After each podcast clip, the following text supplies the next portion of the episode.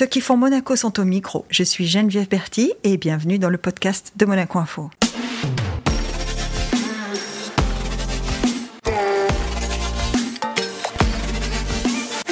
Aujourd'hui, nous partons à la rencontre d'une citoyenne du monde. Originaire de Monaco, c'est une jeune femme dynamique, passionnée, animée par un profond désir de montrer au monde que Monaco est bien plus qu'un lieu de renom, c'est une terre d'entrepreneurs. De l'engagement au sein de la Jeune Chambre économique de Monaco à ses multiples langues parlées, elle nous ouvre les portes de son parcours fascinant. Bonjour, Marie-Gisèle Fringant-Pedroso. Bonjour Geneviève. Alors, c'est un vrai plaisir de vous avoir avec nous parce que je me suis laissé dire que vous êtes une femme très, très active. Vous avez plusieurs casquettes? Oui, effectivement. Euh, cette année, euh, plus particulièrement, puisque euh, j'ai été élue l'année dernière pour présider le mouvement qui est la Jeune Chambre économique de Monaco pour l'année 2023. Ce sont des mandats d'un an? Ce sont des mandats d'un an. la philosophie de la Junior Chamber internationale à laquelle nous sommes affiliés est One Year to Lead. Donc un an pour prendre le lead. Et est-ce qu'en est un an, on a le temps d'imprimer sa marque ou pas? Sincèrement. Sincèrement Oui. Ça se prépare. Ça se prépare. Oui. Donc on, dit quoi? On dit que l'année précédant la, présidence, on, a déjà des projets en tête, on a déjà des initiatives qu'on sait qu'on va mener, c'est ça? Alors c'est encore, moi je remonterai encore plus loin, euh, puisque c'est avant tout une aventure humaine mm-hmm. et que on n'est pas lancé dans le bain comme ça tout seul. Euh, c'est quand même un environnement bienveillant avec euh, des anciens qui vous entourent, qui vous conseillent, qui vous supportent, qui vous soutiennent et euh, qui, quand ils euh, voient le potentiel en vous, vous encouragent à toujours euh, donner plus pour le mouvement, mais aussi pour vous-même, puisque nous, ce qui compte, c'est la personne humaine. C'est d'ailleurs dans notre credo, hein, la, la, la, personne humaine est la plus précieuse des, richesses. Oui, ça sans aucun doute. Voilà. Et en fait, nous, notre, un de nos leitmotifs, c'est vraiment le développement personnel. Donc, c'est toujours dans un environnement bienveillant Mhm. Et euh, c'est vrai que... Ce que vous me dites, c'est que pour réussir en affaires, donc puisque devenir président de la Jeune Chambre économique, c'est une réussite en affaires hein, quand même, dans un projet en tout cas, euh, la philosophie de votre mouvement, c'est avant tout de réussir soi-même. Oui. D'avoir quelque chose qui nous anime. Oui, tout à fait. Et c'était quoi, quoi votre idée à vous? Quand, vous quand vous me dites le potentiel, quand il voit le potentiel en nous, donc vous, c'était quoi votre idée? Parce que l'ouverture sur le monde, par exemple, c'est. Mais euh, c'était quoi? Moi, j'ai lu que vous aviez dit la principauté de Monaco m'a offert cette ouverture d'esprit dès le départ. Oui. C'est ça votre credo? Oui. Et je l'ai découvert vraiment avec les, avec les années. J'ai toujours ressenti euh, un profond attachement, attachement à la principauté. Euh, j'y suis née. Mes parents s'y sont rencontrés il y a plus de 40 ans. ah tiens Oui. Oui, oui. Tout est à l'origine c'est une vraie love story alors. Oui, oui, sur le port Hercule. Hein. Donc, ah, c'est euh, beau ça. Donc mes parents qui viennent quand même euh, d'un pays d'Asie du Sud-Est. Vos parents sont d'origine philippine, c'est ça? Tous les deux, de deux régions différentes. Ah, donc en plus. Euh, oui, oui, aucune chance. Aucune chance de se rencontrer. vraiment. D'accord. Donc il n'y a, pas de hasard. Hein. Ils se sont rencontrés à Monaco et ont fondé leur famille à Monaco. je suis l'aînée, j'ai un petit frère qui a 4 ans de, de mon petit. Aujourd'hui, il a 31 ans, ça restera toujours mon petit frère. Euh, donc oui, oui, tout a, tout a commencé là. Et euh, l'éducation, même surtout publique à Monaco, m'a permis d'avoir cette ouverture sur le monde. Euh, bon, de facto, je suis ouverte au monde. Bah oui. Par mes origines, mais le fait d'être, d'avoir eu l'opportunité d'être en option internationale. Ah oui. oui m'a permis. Oui, parce que euh, vous parlez, vous parlez plusieurs langues. Enfin, on m'a dit sept. Est-ce que c'est vrai sept? Alors, à chaque fois, je les compte. Parce que... allons-y, allons J'ai bien le français, l'anglais, le tagalog, qui est le dialecte officiel des Philippines. Que vous parlez à la maison? Que je, parlais, je parle à la maison, oui. Avec vos parents? Avec vos parents, votre famille, en fait? Alors, avec la famille, mais pas mes parents. Ah bon? Non. Vous parlez français avec vos parents? Je parle français avec mes parents. Ah oui, c'est, étonnant, ça. c'est... Oui, oui. Mais c'est bien. mais, ma mère m'a appris l'anglais d'abord. Ah oui. Puisqu'elle euh, elle partit du principe qu'elle ne maîtrisait pas assez bien la langue française mhm. pour éviter de me l'enseigner de façon euh, incomplète. a préféré me parler en anglais d'abord. Donc votre langue maternelle, c'est quoi? C'est le tagalog ou c'est l'anglais? Je considère que c'est le français. Ah d'accord. Oui. Bon, alors on s'y retrouve. Alors on a dit le français. Le français, l'anglais, le tagalog. Le tagalog est imprégné d'espagnol, euh, puisqu'on a été colonisé, les Philippines ont été colonisées par les Espagnols, donc l'espagnol. De facto l'italien. Mhm. J'ai tout fait pour y échapper. Euh, c'est compliqué ici, hein, d'échapper à l'italien quand même. C'est hein. compliqué.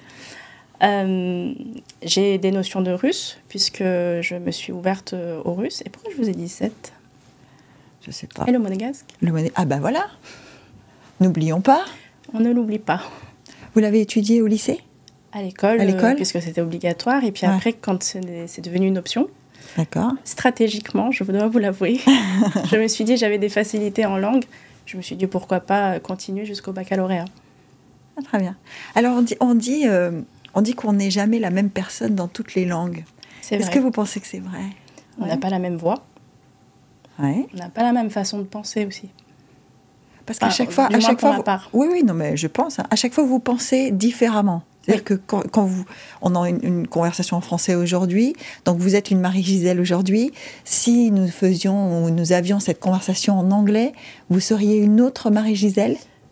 J'aurais, je ne serais pas, je, reste toujours la même, mais ma façon de m'exprimer serait différente, oui. Vous dites on n'a pas la même voix. Vous pensez qu'on on change de personnalité ou de positionnement dans un groupe, par exemple? Je pense que oui. Ah, c'est étonnant, ça. Oui, oui. Ça vient, ça vient de, de, quelque chose qui est lié à la langue ou c'est... Je, pense que c'est mon background euh, familial et culturel. Puisque j'associe forcément le philippin avec le respect de la famille.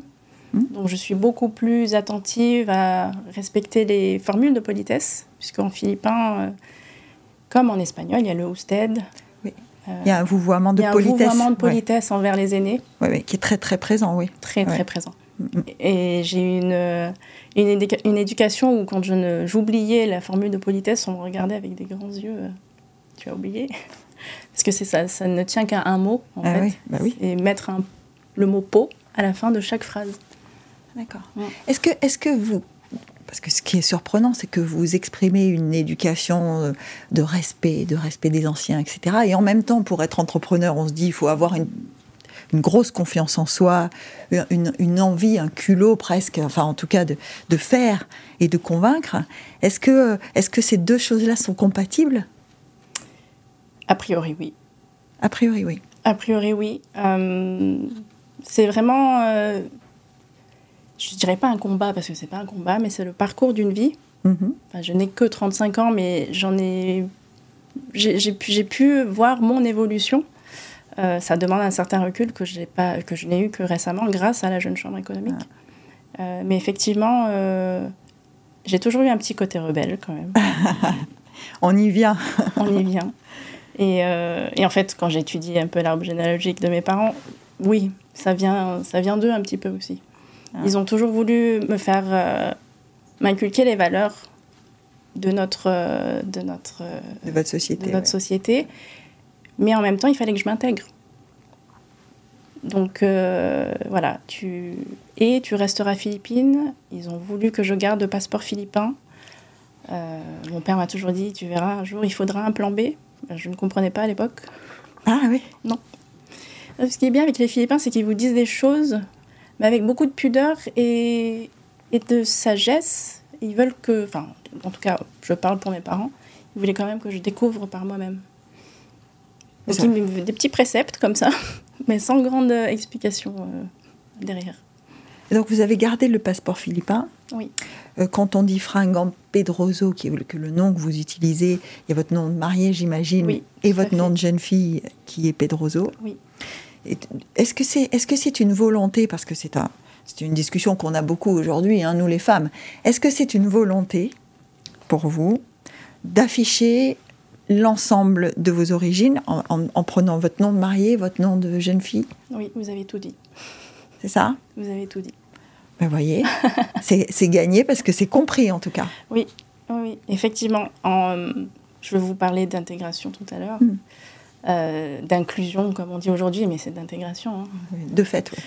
Euh, Marie-Gisèle est très français. francophone, oui, très français, ouais. Euh, fringant aussi d'ailleurs. Fringant aussi. Hein, on enlève le F majuscule, c'est ça devient un adjectif. Et, et, il est vrai que je vous donne une anecdote, ça me fait penser à ça.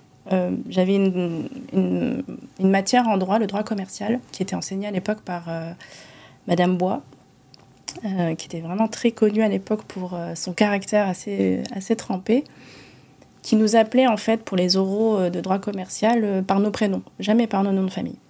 Donc c'était pour nous mettre en, en confiance. voilà. C'est une tactique, ouais. Oui, c'est une tactique, exactement. Et, euh, et en fait, euh, donc on était tous alignés, on attendait que les, les, étudiants passent les uns après les autres. Et quand elle est sortie et qu'elle m'a appelé par mon prénom, que je suis arrivée avec mon visage très typé asiatique, mes lunettes et, me, et limite ma frange d'enfant, parce qu'à la fac de droit, on est quand même jeune adulte, elle s'est reculée, elle m'a dit Ah, mais vous n'avez pas la tête d'une Marie-Gisèle Mais bon, voilà, je l'ai pas mal pris parce que je, je, connais le, je connaissais le fond de cette personne. Et euh, non, c'était pas du tout discriminant, mais c'est vrai que ça me fait réfléchir à, mes origines et euh, je, je, tiens à les, à, les affirmer. Oui. Alors on parle de droit, hein, on aborde le droit. Mm-hmm. Est-ce que le droit, on vous dirait que c'est votre première euh, passion? Parce que droit des affaires, droit maritime, enfin ça fait, ça fait beaucoup de droit. Oui, alors, je vais vous parler de mes parents qui sont quand même assez. étaient très stricts avec moi. Mhm. Je n'ai pas eu trop le choix. Ah, voilà. Voilà. C'est-à-dire que pour la, culture asiatique, du moins jusqu'à mon époque, je dis mon, mon, époque parce que je pense que maintenant. Les, les, choses évoluent. Les choses évoluent quand même, même en Asie du Sud-Est. Mhm. Mais à l'époque, euh, c'était droit ou médecine. Très bien. Si tu veux continuer à dormir à la maison. À ce point-là À ce point-là, oui, oui. Ah. Et en fait, j'avais quand même un doute. Mais bon, comme j'étais dans le respect des aînés, euh, encore en pleine affirmation à 18 ans, on n'est pas adulte. Hein, euh, c'est difficile d'avoir euh, une conviction profonde à cet âge-là, oui, effectivement. On le sent, mais si on ne vous a pas forcément donné les armes pour vous exprimer, mm. ou vous êtes dans une culture qui est quand même très tabou, tout en étant... Ah dans l'expectative tout le temps que vous soyez la meilleure, que vous soyez euh, bien intégrée. Moi, ma mère avait euh, des exigences envers moi euh, très fortes. Très fortes, oui. Il y avait une différence entre vous et votre frère dans les exigences ou pas? Bien sûr. Ah, ouais. L'aîné est toujours celui qu'on veut perfectionner. Et eh oui. C'est l'exemple. Voilà. Oui. oui, oui. Vous l'avez senti, vous l'avez senti tout de suite? Oui, je l'ai senti de suite puisque mes parents sont vraiment d'une classe très modeste et euh, quand ils travaillaient et que moi j'étais euh, avec mon frère, je devais m'occuper de lui. Et j'étais une deuxième maman. Mon frère me craignait plus que ma mère des fois. Ah, donc le caractère de la petite Marie-Gisèle était déjà celui d'un leader. Oui, bah oui, on, oui, oui, on peut. On ne devient pas président de la JCE euh, en n'étant pas leader dans l'âme, quand même. Parce que vous parliez tout à l'heure d'un travail d'équipe, euh, etc. Mais j'imagine que très jeune, quand on doit prendre le leadership de ces projets-là, il y a quelque chose de personnel. Oui. Ouais, il, faut, il, faut, surtout une vision. Mhm. Et euh, je pense que j'ai une vision très idéaliste des choses. Je sais que c'est pas forcément atteignable, mais le fait de garder ce cap qui est quand même euh, dans l'idéal. Vous avez un niveau d'exigence, c'est ça que vous nous dites Au niveau d'exigence. Un niveau d'exigence qui se traduit euh, dans les objectifs que vous fixez à votre équipe? Oui. Ouais. Vous faites quoi? Des, meetings où vous leur dites, euh, voilà, c'est ça qu'il faut atteindre ou Alors, non. Parce que le programme de la JCE depuis le début de l'année, un programme très actif. Oui avec des innovations, avec des nouveaux rendez-vous, euh, avec beaucoup de mobilisation quand même. Oui, tout à fait. Mais pour tout vous avouer, ils sont tellement déjà tous motivés. Oui. Qu'en fait, être leader de ce mouvement n'est pas si compliqué. Je veux rien enlever aux anciens présidents. Mais quand on est tous... Euh, Dans la même dynamique. Drivés par la même dynamique, par le même objectif de développer l'attractivité économique de Monaco envers les jeunes leaders de 18 à 40 ans plus particulièrement, en fait, c'est l'essence est déjà là. Il suffit juste des fois d'allumer le moteur. Mais vous me dites, vous me dites, j'ai pas eu le choix, j'ai fait du droit parce que j'ai pas eu le choix. Il me dit, pourtant, je sentais au fond de moi. Alors, qu'est-ce que vous sentiez au fond de vous? Vous sentiez quoi? Entrepreneur, euh, euh, designer, euh, artiste? Qu'est-ce que vous sentiez au fond de vous, à part le droit? Je voulais surtout aider les autres. aider, mais vraiment dans le sens large. à la fois que ce soit pour les générations d'après. Mmh. la cause des enfants m'était vraiment très, très chère, alors que j'étais moi-même enfant. Mais je me, déjà petite, je savais la chance que j'avais, parce que mes parents me le rabâchaient souvent. Vous aviez voyagé aux Philippines Vous aviez été petite aux Philippines? J'ai été petite aux Philippines. Est-ce que vous avez senti quelque chose de différent par rapport à la société dans laquelle vous viviez ici? Ah, tout à fait. Oui, oui. On s'en rend compte petit? On s'en rend compte petit, et je pense que j'ai déjà une très forte sensibilité que j'ai gardée aujourd'hui à 35 ans. Euh, on dit toujours que les petits sont hyper sensibles et qu'après on les, on les désinhibe par euh, des croyances ou euh, arrête de dire ça. Oui, oui, par des cadres qu'on leur fixe, oui. Et, et, je, et, je, pense que mon petit côté rebelle a quand même voulu continuer à, à, croire et à être, à être hypersensible. Mm-hmm. Et oui, oui, quand on arrive aux Philippines et qu'on voit des enfants de son âge dans des situations, dans des situations de, de, de, mendicité ou euh, enfin c'est compliqué. On se dit pourquoi pourquoi moi? Ouais. Pourquoi moi alors que j'aurais pu être un, un, d'eux en fait. Et ma mère m'a toujours euh, se souviendra toujours de la première fois où on est sorti dans la rue aux Philippines et qu'en fait en voyant les enfants, qu'est-ce que j'ai fait? Ils étaient en majorité autour de nous. Ah Ils étaient en train de mendier. Qu'est-ce que j'ai fait? Vous êtes allé vers eux Je suis allée vers eux et j'ai mendié. J'ai regardé ma mère en faisant les mêmes gestes que les enfants qui étaient, euh, en fait, euh, je pense, 10 euh, autour de nous. Bah, parce que je pensais que c'était un jeu, je pense. Ou... oui, c'est ça. Oui, c'est ça, fait euh, à la fois un choc culturel euh, et en même temps un apprentissage euh, rapide hein, de la réalité de la vie. quand vous dites, moi, ce que je, ce que je voulais, c'était aider les autres. Est-ce qu'un entrepreneur aide les autres? Un entrepreneur, c'est. Enfin, moi, je ne le suis pas aujourd'hui, mm-hmm. hein, puisque je suis employée de banque. mais j'aide des entrepreneurs, je les accompagne au quotidien. Et un entrepreneur, c'est la solitude que cela représente, d'être leader de son projet, d'avoir sa vision, d'avoir son cap.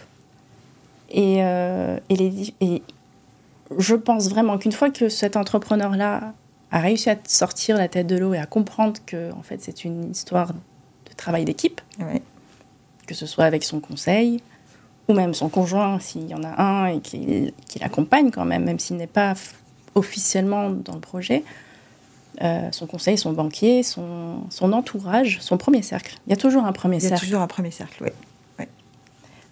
Aujourd'hui, plus que jamais, j'y crois. Euh, c'est vraiment une histoire de... C'est un travail d'équipe. Donc à partir du moment où il a compris que c'est un travail d'équipe, quand il a sorti la tête de l'eau et qu'il voit qu'en fait il y a peut-être d'autres qui sont dans la même situation que lui il y a, il y a X temps, naturellement, je crois vraiment à la bonté humaine et enfin ça s'appelle juste de la solidarité. Ça, c'est magique hein, de croire en la bonté humaine. C'est ben magique. Oui, mais c'est. Parce que vous êtes, vous êtes quand même consciente et on, on voit euh, l'état du monde aujourd'hui, euh, que la bonté humaine n'est pas toujours euh, le centre de préoccupation. Mais derrière chaque succès, il y a un cœur. Oui, ça c'est sûr. Avec ses forces et ses petites, petites faiblesses. Petite ou grande d'ailleurs. Petite ou grande, qui se sont plus ou moins creusées. Et euh, j'aurais voulu faire de la psycho. Ah. C'est pour ça que je suis dans l'over-analyse. Overthinking, comme ils disent aujourd'hui euh, ah. sur les réseaux. Mais. Euh, ça vous donne une force dans, dans l'animation de l'équipe dont vous parliez, d'avoir, d'avoir cette envie de overthinking all the time? Non, des fois, il faut arrêter de overthink. Ah. Et c'est ce que j'ai appris cette année faut arrêter de overthink. Euh, mon, équipe est une équipe jeune cette année. Et euh, je disais en début d'année, euh, dans les interviews, que je comptais sur eux pour vraiment me dire le, en toute transparence ce qu'ils pensaient. Et c'est le cas. Ils l'ont fait. Je les, je les remercie encore. Hein. pas encore terminé. Oh, c'est pas fini. C'est pas terminé. Mais oui, oui. Quand je pense trop, ils me disent bon. Passons à autre chose, ouais. Acte. Oui, oui. Ouais, ouais. Est-ce que, est que vous parlez de franchise ça, ça, me laisse imaginer que la recette du succès, ça peut aussi être euh, une, ouverture à la discussion. En fait, hein. on parle beaucoup du leader seul. Vous avez parlé de la solitude du leader. Mm-hmm. Et est-ce que, est que justement la clé, c'est pas de casser cette solitude par l'acceptation de, de, la discussion et de l'échange Moi, j'y crois fortement. Euh, je dois avouer que c'est les événements à l'international qui m'ont permis de le constater. Oui, parce que la JCE est membre d'un network mondial. Hein. Oui, et membre de JCI. JCI, voilà. Voilà. Et, donc, euh, à ce titre-là, elle, elle, elle, a des interactions euh, internationales à niveau mondial. Oui, tout à fait. Euh, on est divisé par zone hein, à la Junior Chamber Internationale. Mhm. Et nous, nous faisons partie forcément de la zone Europe, JCI Europe. Donc, le ou la présidente de JCI Monaco. De, donc, vous actuellement moi, actuellement, a deux obligations minimum. C'est d'assister à la conférence de zone, trois en fait, d'assister à la conférence de zone, réunion des présidents euh, européens. D'accord. En début d'année, en février-mars généralement. D'ailleurs, on a accueilli euh, cette année la réunion des présidents européens. Tout à fait, on s'en souvient. Voilà. donc, bon, là, j'ai pas pu, j'ai pas eu beaucoup à faire. Hein. J'ai juste pris le bus. oui, pas, pas, eu beaucoup de distance à parcourir, mais je pense qu'en fait, j'ai pas eu beaucoup à faire. Organiser une réunion comme ça, c'est quand même, euh, c'est quand même du boulot. Alors tout le mérite revient quand même à l'équipe 2022. Ouais. Ah, c'est ça que vous dites, hein. Et eh oui, oui. C'est que on n'a pas cette perspective en tête euh, de la présidence et des événements parce que vous pensez bien qu'on l'a pas organisé en un an sur l'équipe 2023. Euh, c'est vraiment quelque chose qu'on prépare normalement cinq ans à l'avance. Mais comme on aime les challenges à Monaco. Est-ce que c'est désigné un an à l'avance ou deux ans à l'avance? Normalement, il y a des bids, donc des présentations de dossiers euh, vraiment très en avance. Et en fait, 2025 a été annulé suite au Covid. À la personne qui s'était, enfin, le pays qui s'était positionné a dû annuler à cause de la situation euh, financière de, la, ah de l'organisation. Elle ne pouvait plus accueillir. Donc on a appelé à l'aide euh, des organisations qu'on savait financièrement stable. Comment elles sont financées, ces organisations d'ailleurs? C'est quoi C'est les cotisations des membres? C'est le membership, quoi Oui, le membership des membres. Mhm. Euh, nous, à Monaco, nous avons fait le choix euh, de demander aussi une subvention à l'État. Oui. sur, parce qu'on accompagne... C'est pas le cas partout. c'est pas le cas partout. D'accord. Et aussi, on a des partenaires privés. Vraiment qui ont été structurés depuis... quoi, des past members ou... Des past, des, Certains sont past members, oui. Certains sont pass members euh, et certains sont juste, euh, font partie de notre écosystème. Mhm. Mon employeur, par exemple. voilà, vous êtes, vous êtes soutenu, euh, vous diriez que les, jeunes entrepreneurs, ou en tout cas la jeunesse entrepreneuriale, est soutenue par le tissu économique monégasque? Tout à fait. Oui, il y, a cette dynamique-là. Il y a cette, cette dynamique-là. Parce que, soyons, soyons francs, on a cette image du Monaco un peu installé avec, euh, avec des entrepreneurs qui ont un certain, une, un certain parcours. Et, est-ce que ces gens-là regardent les jeunes venir ou pas?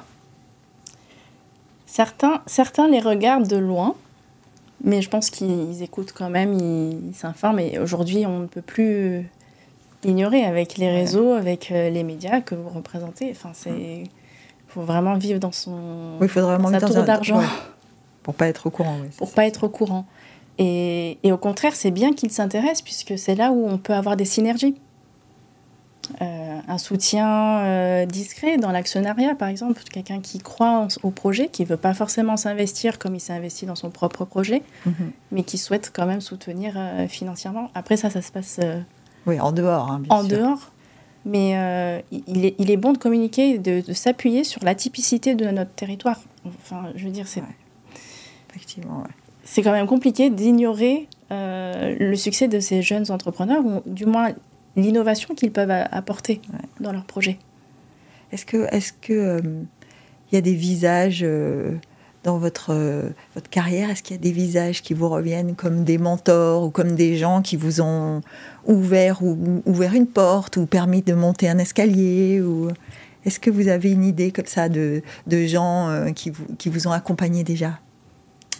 Oui. Oui. Des gens d'ici ou? Des gens d'ici. Et, et ces gens-là, ils vous ont, ils ont cru en vous, c'est quoi? Ils vous ont dit, tu peux y aller, tu peux le faire, c'est ça? Oui. oui, oui.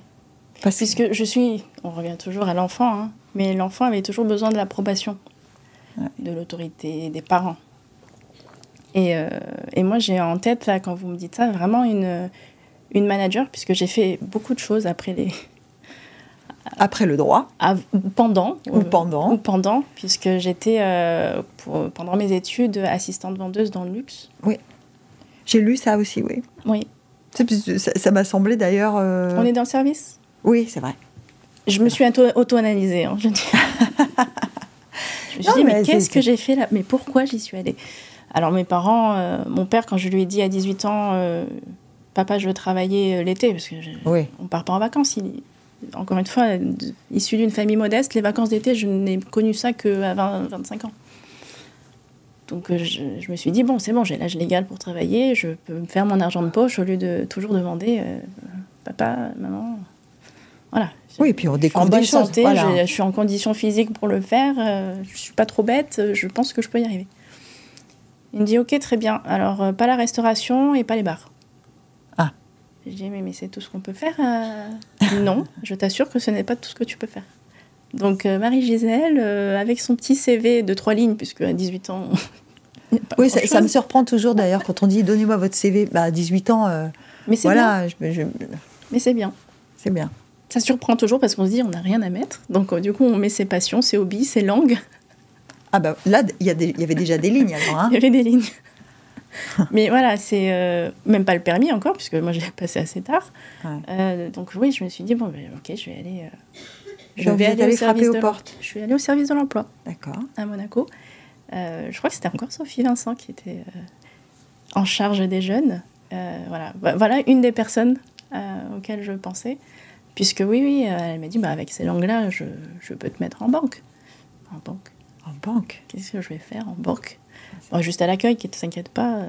Donc euh, oui, oui, mon premier job d'été, c'était en banque. Uh -huh. Et là, je me suis dit, jamais je n'irai travailler en banque. C'est bizarre, il me semble que maintenant on y est. Mais bon. Oui. Mais c'est un parcours. Donc, oui. ok, on dit pas de banque. Mm. Et alors, qu'est-ce que dit Alors, je fais l'emploi le, d'été, hein, quand même. Mm je me dis, bon, quand même, banque privée, c'est particulier, c'est un milieu... Euh... Ouais. C'est très codifié. Hein. C'est très codifié, et puis, voilà, moi, je suis d'un parcours très modeste, encore une fois, mais mes parents ont toujours été au service d'une famille, de famille, ouais. très aisée.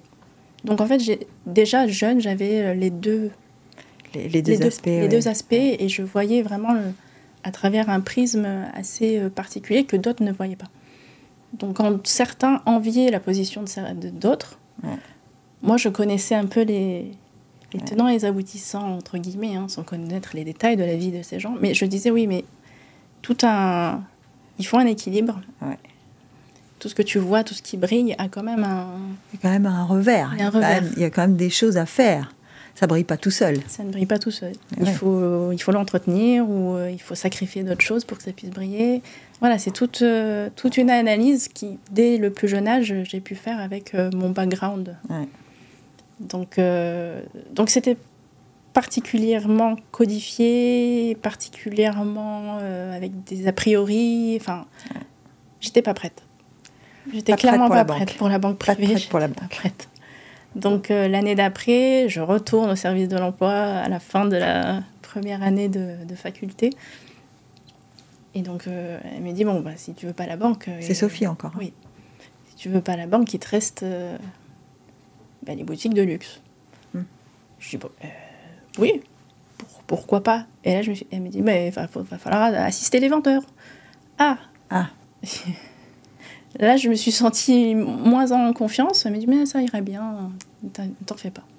Donc ça s'est très bien passé. Je me suis découvert euh, une passion pour la vente.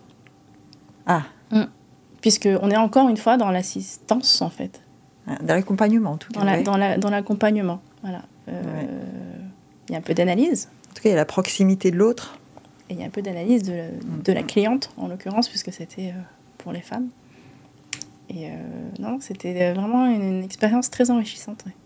Avec cette langue en plus, pour, pour accompagner une clientèle internationale, c'est oui. possible. Oui, oui. Et c'était vraiment le boom. Et c'est là où je me suis dit, il va falloir que tu prennes un peu des leçons de, de russe, puisque c'était euh, juste euh, avant 2008.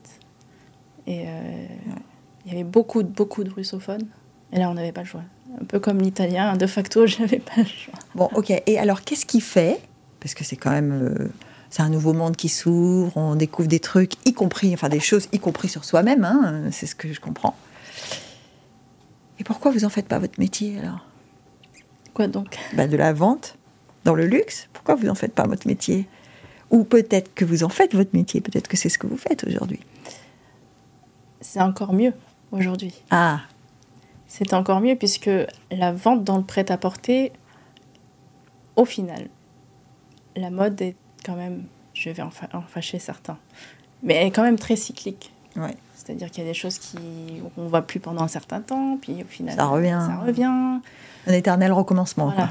Si, si, si, mon époux m'entend, euh, il rigolerait, mais je, je, garde. Mais il va vous entendre. Je, je garde toutes mais Enfin, je, je suis quelqu'un de très conservatrice, mhm. notamment en ce qui concerne les vêtements. Et il y a des choses que je garde et qui, qui. Bon, maintenant, à 35 ans, je peux les ressortir des années après. Vous voulez dire qu'il y a un dressing euh, euh, vintage, en fait? Oui, ah. Mm, mm. Et euh, il m'a dit non mais par contre la nouvelle que tu vas, la nouvelle pièce que tu vas rentrer, il va falloir éliminer. J'ai dit non, ça revient. oui. Oui, mais c'est c'est pas c'est pas faux d'ailleurs. Enfin bon, je, je m'éloigne du sujet. Euh, non, ce que je fais aujourd'hui est encore plus adapté. Là où je travaillais dans le luxe, on était dans le quasi. Enfin, c'était du prêt à porter, mm. mais de haute qualité. Et le service que je rend, qu'on rendait était quand même euh, dans la volonté de faire du sur-mesure dans le service. D'accord. Et en fait, le parallèle est là, c'est que aujourd'hui en banque, ce que je fais, c'est banque privée? Non. Non. Banque entreprise entrepreneur. Ah, voilà. On y arrive. On y arrive. Oui. L'établissement était banque privée. Euh, il s'était installé en tant que banque privée il y a plus de 30 ans. Euh, petite anecdote, mes, mes grands-parents étaient euh, agriculteurs, donc aux, Philippines. D'accord. Et je travaille aujourd'hui dans une banque qui s'appelle le Crédit Agricole. oui, on s'éloigne jamais vraiment. On s'éloigne jamais. Il y a toujours, euh, je ne crois pas au hasard. Mm. Il y a toujours les anciens disent la pomme ne tombe jamais très loin de l'arbre. Mais voilà. Donc c'est un peu ou le grainerie de la rizière. Oui, ou le grainerie de la rizière. On peut l'adapter à plein de choses. On parle de pommes, euh, parce que ça doit être un proverbe français. Donc euh, voilà. Mais euh, effectivement, on peut parler de grainerie de la rizière. C'est très étonnant parce que là, on, on, parle de beaucoup de choses. Et en fait, on sent que vos racines sont extrêmement présentes. Mm-hmm. elles sont présentes d'une manière qui laisse à Monaco toute sa place, en fait. Donc ça veut dire qu'il y a une partie de vos racines qui est monégasque aussi. Je peux le dire sans rougir aujourd'hui. Oui. J'ai eu beaucoup de mal à, le, à l'entendre. Parce que beaucoup de gens me disaient, mais en fait, tu es monégasque. Je disais non, je ne suis pas, puisqu'il n'y a pas le droit du sol. Euh, c'est vrai, il n'y a pas le droit du sol, effectivement. Voilà. Donc. Euh, oui, c'est pas le passeport. Mais pendant longtemps, je me suis sentie apatride. Hein. Voilà, abordons un autre sujet un peu psychologique. apatride pourquoi? Parce que, euh, parce que les Philippines, c'était pas votre patrie. Quand j'arrivais aux Philippines, ils savaient que je n'étais pas née dans le pays. Ici, de facto, et euh, on le voit que je ne suis pas d'origine euh, européenne. Ah. voilà, donc dans un pays comme dans l'autre, je n'étais pas vraiment. pas vraiment à la maison, quoi. Pas vraiment à la maison. Même si le cœur bat aux Philippines différemment, je dois vous l'avouer. Ah bah, on l'imagine quand même. C'est-à-dire que vous parliez de l'arbre généalogique de vos parents. Évidemment que cet arbre-là vous a amené, euh, vous a transporté euh, à de nombreux kilomètres d'ici, ça c'est sûr.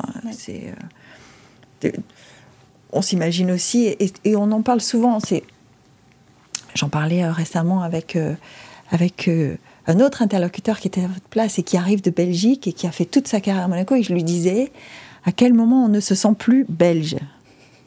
Et il m'a dit, alors c'est peut-être, euh, il m'a dit, euh, à partir du moment où je ne suis plus rentrée voir mes parents. Hmm. Mais vous, vos parents, ils sont ici en fait. Mes parents sont ici, oui. Et alors quand vous rentrez aux Philippines, vous, allez voir qui? Il y, a, il y, a, toute une famille qui vous attend là-bas? La personne humaine est la plus précieuse des richesses. Notamment chez euh, les Asiatiques du Sud-Est. Ah. Donc, euh, à 35 ans, aujourd'hui, j'ai toujours pas d'enfant. Je suis un ovni aux Philippines. Ah oui, c'est vrai, on n'a pas parlé de ça. Mm. On n'a pas parlé de ça. Mm. C'est euh, parce que c'est une société qui, en tout cas, même si ce n'est pas un ordre social obligatoire, c'est une culture sociale. C'est une culture sociale. Ouais, ouais. Oui, je suis, le fait d'avoir des enfants, ouais, d'avoir des enfants jeunes. Jeunes. Est-ce que c'est, vous direz que c'est parce que on a, des enfants jeunes aux Philippines aussi peut-être parce qu'on vit différemment. Oui, bien sûr. Donc euh, voilà. Est-ce qu'ils le comprennent ça? Parce que vous dites je suis une ovni, mais est-ce qu'ils comprennent le fait que vous avez une vie différente? Ils le comprennent et en sont même, ils en sont fiers, mais très pudiquement.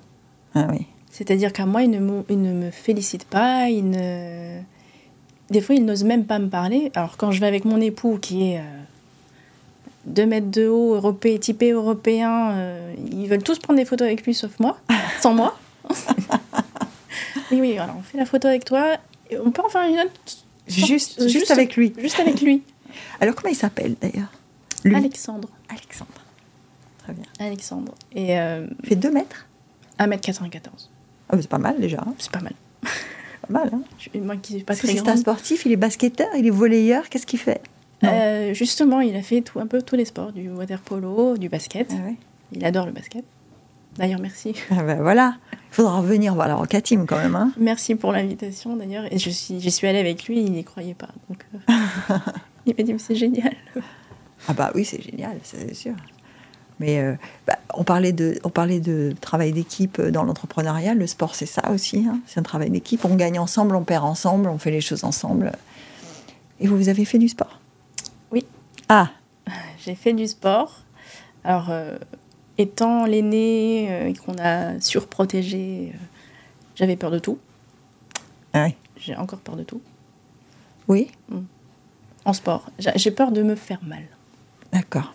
J'ai pas peur de tout. Mais ça, ça va souvent avec la responsabilité, hein, Marie-Gisèle. Le, fait d'avoir peur de se faire mal, c'est parce qu'on se dit, s'il m'arrive quelque chose, comment je vais assumer mm-hmm. tout ce que je dois Assumer. Assumer. ça, va, ça va souvent euh, de pair. Hein. vous avez peur de vous faire mal, donc euh, pas de ski, euh, parce que bon. le ski en plus n'est pas du tout dans la culture de mes parents. Ah bah non. On montait à rond pour faire la photo dans la, avec la neige, avec la luge. c'était le maximum. Alors le ski, c'était pas possible. J'ai appris à skier avec mon mari à 20 ans.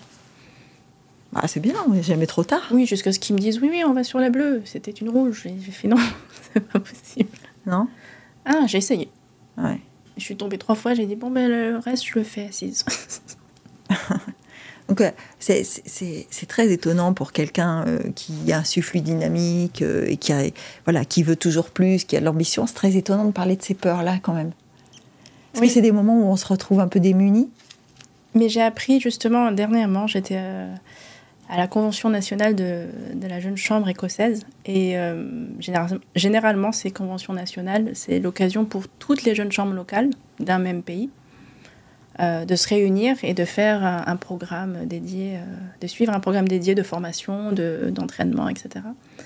Et il y avait une formation qui était comment How to lead with your vulnerability, vulnerabilities. Comment, comment comment faire avec ces, avec ces, points faibles. Quoi. Oui. Et là Et là, Et là vous vous dites euh, c'est possible. Et là, on, on, se rend compte que c'est possible. Donc on peut, on peut faire de grandes choses avec des points faibles. Oui, et en admettant, hein, il ne faut pas les cacher. Il ne faut pas les mettre en avant non plus, parce que c'est pas ça qui va inspirer euh, les autres. Mais c'est bien aussi de montrer qu'on est humain. Encore une fois, on revient à, à ce que je disais, le, le cœur avant tout. J'y crois et c'est quelque chose que vraiment on n'enlèvera pas. la personnalité change, euh, change, change tout. C'est pas, c'est pas vraiment ce qu'on fait, c'est comment on le fait. Oui. Hein et pourquoi Et pourquoi mm. Alors c'est bientôt fini la Jeune Chambre économique, donc qu'est-ce qu'on peut vous souhaiter maintenant? Ah, C'est pas encore fini. On a les... En tout cas pour les mois qui restent. On a les 60 ans de la Jeune Chambre euh, ah qu'on va célébrer.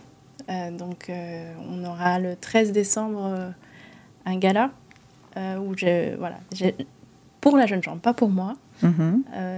on peut nous souhaiter des invités, des anciens qui viendront célébrer, nous raconter. Euh, moi, j'adore les histoires, savoir comment ça s'est passé dans les années passées. Et aussi euh, des invités internationaux, puisque c'est l'essence même. Comme ça, on aura commencé en février avec des, de l'international et on aura et on terminerait euh, avec la passation avec mon successeur. Normalement, il y a la passation de la grosse chaîne. Ah oui, c'est vrai. Des présidents. Donc voilà, une, une passation digne de ce nom avec un gala euh, qui célèbre les 60 ans de notre mouvement, euh, avec euh, voilà, une équipe dynamique, motivée, mais aussi ceux qui ont construit la Jeune Chambre jusqu'à aujourd'hui. Ben, écoutez, on vous le souhaite. On espère vous revoir après. Avec grand on espère que après ce gala, Marie-Gisèle restera parmi ceux qui font Monaco et qu'on aura le plaisir de croiser et, de, et avec qui on aura le plaisir de parler. Et merci d'avoir passé ce moment avec nous, Marie-Gisèle. merci, c'est un honneur d'avoir pu échanger avec vous, Geneviève. Merci beaucoup.